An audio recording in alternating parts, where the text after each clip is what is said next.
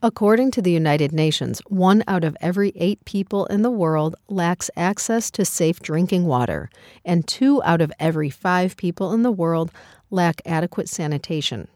Access to clean water for human use is not an issue in most of Southern California, but pollution of rivers and streams is.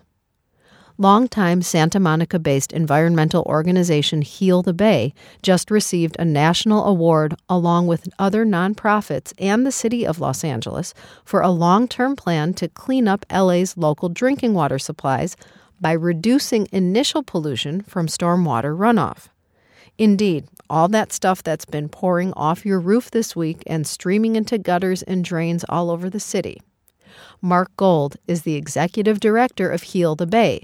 He stresses that the city deserves much of the credit for being open to the suggestions and actions of local nonprofit agencies in thinking about how to stop pollution before it happens.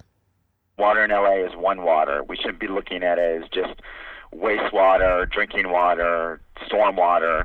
We should be looking at all the water together. And um, as such, they brought out community leaders from throughout Los Angeles.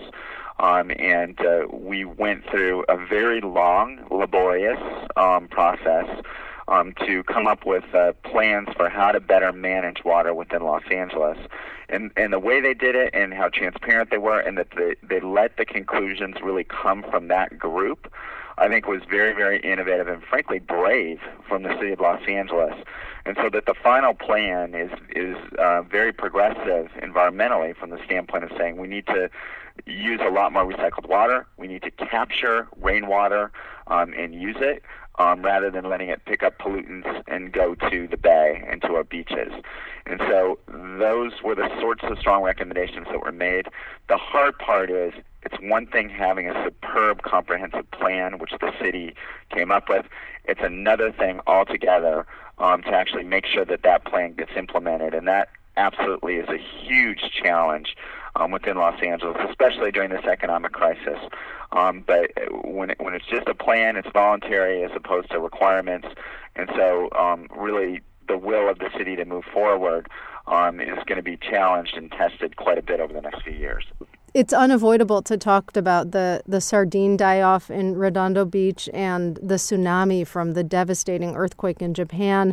What else is uh, our part of the ocean experiencing by way of stress right now?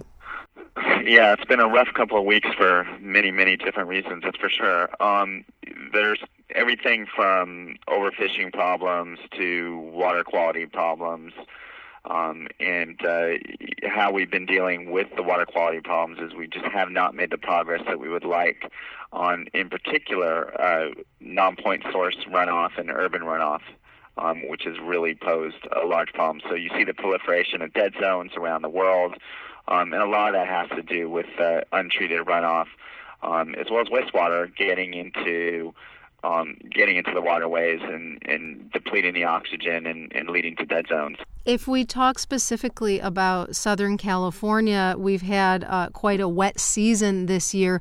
What does that mean for runoff here through the river and into the various outlets to the ocean and the bay? Well, one, one of the best indicators that we see, because we do this beach report card on a weekly basis for the entire west coast of the United States, is that we see that uh, during the wet season and shortly thereafter, we'll see the fecal bacteria counts just skyrocket um, at beaches, um, really up and down the entire west coast. And so beaches that normally would be getting A's on the report card are now getting F's during wet weather. And so that, that gives you an idea that there's a lot more than just the fecal bacteria that's coming out of runoff. We also get increased pollutant loads of everything from um, uh, oil to uh, tire dust, things like metals, zinc, copper um, from brake pads, um, a number of other pollutants. And so uh, also you get fertilizer runoff and you get uh, pesticide, herbicide runoff, just household pesticides and herbicides that people use. And so that's the reason why runoff, when toxicity tests are done, are, are found to be quite toxic to aquatic life. And that's something that we really as a state, as a region, and as a nation, we have not done a good job of uh, really reducing the pollution problems from stormwater pollution. Uh, just to give a little historic perspective for your organization on World Water Day, um, Heal the Bay was founded, according to your website, for uh, to fight for full sewage treatment in the city of Los Angeles. I'm wondering when that mission was fulfilled and what's changed about your organization since then. Well, I was actually the first person hired here in 1988, believe it or not, and we started in 1985. So a lot has changed um, since that time. When we first started, the issue was really the sewage treatment plants and trying to get them to comply with the Clean Water Act. Um, Hyperion um, met that target by the year 1998. The LA County sanitation districts met that target shortly thereafter in the year 2002. So, like I said, there's there's been about a 90 to 95 percent reduction in um, sewage pollution coming from those treatment plants, the sewage solids themselves. Um, and so that's been a huge victory. So we no longer have dead zones in the in the bay. We don't have fish with fin rot or tumors. So it has been a, a pretty amazing success story. And so that's why the organization has uh, shifted its focus correctly more to the stormwater pollution side of things, also more to the marine resource and uh, watershed protection side, since obviously we, we still have polluted, um, you know, creeks and rivers that need to be dealt with.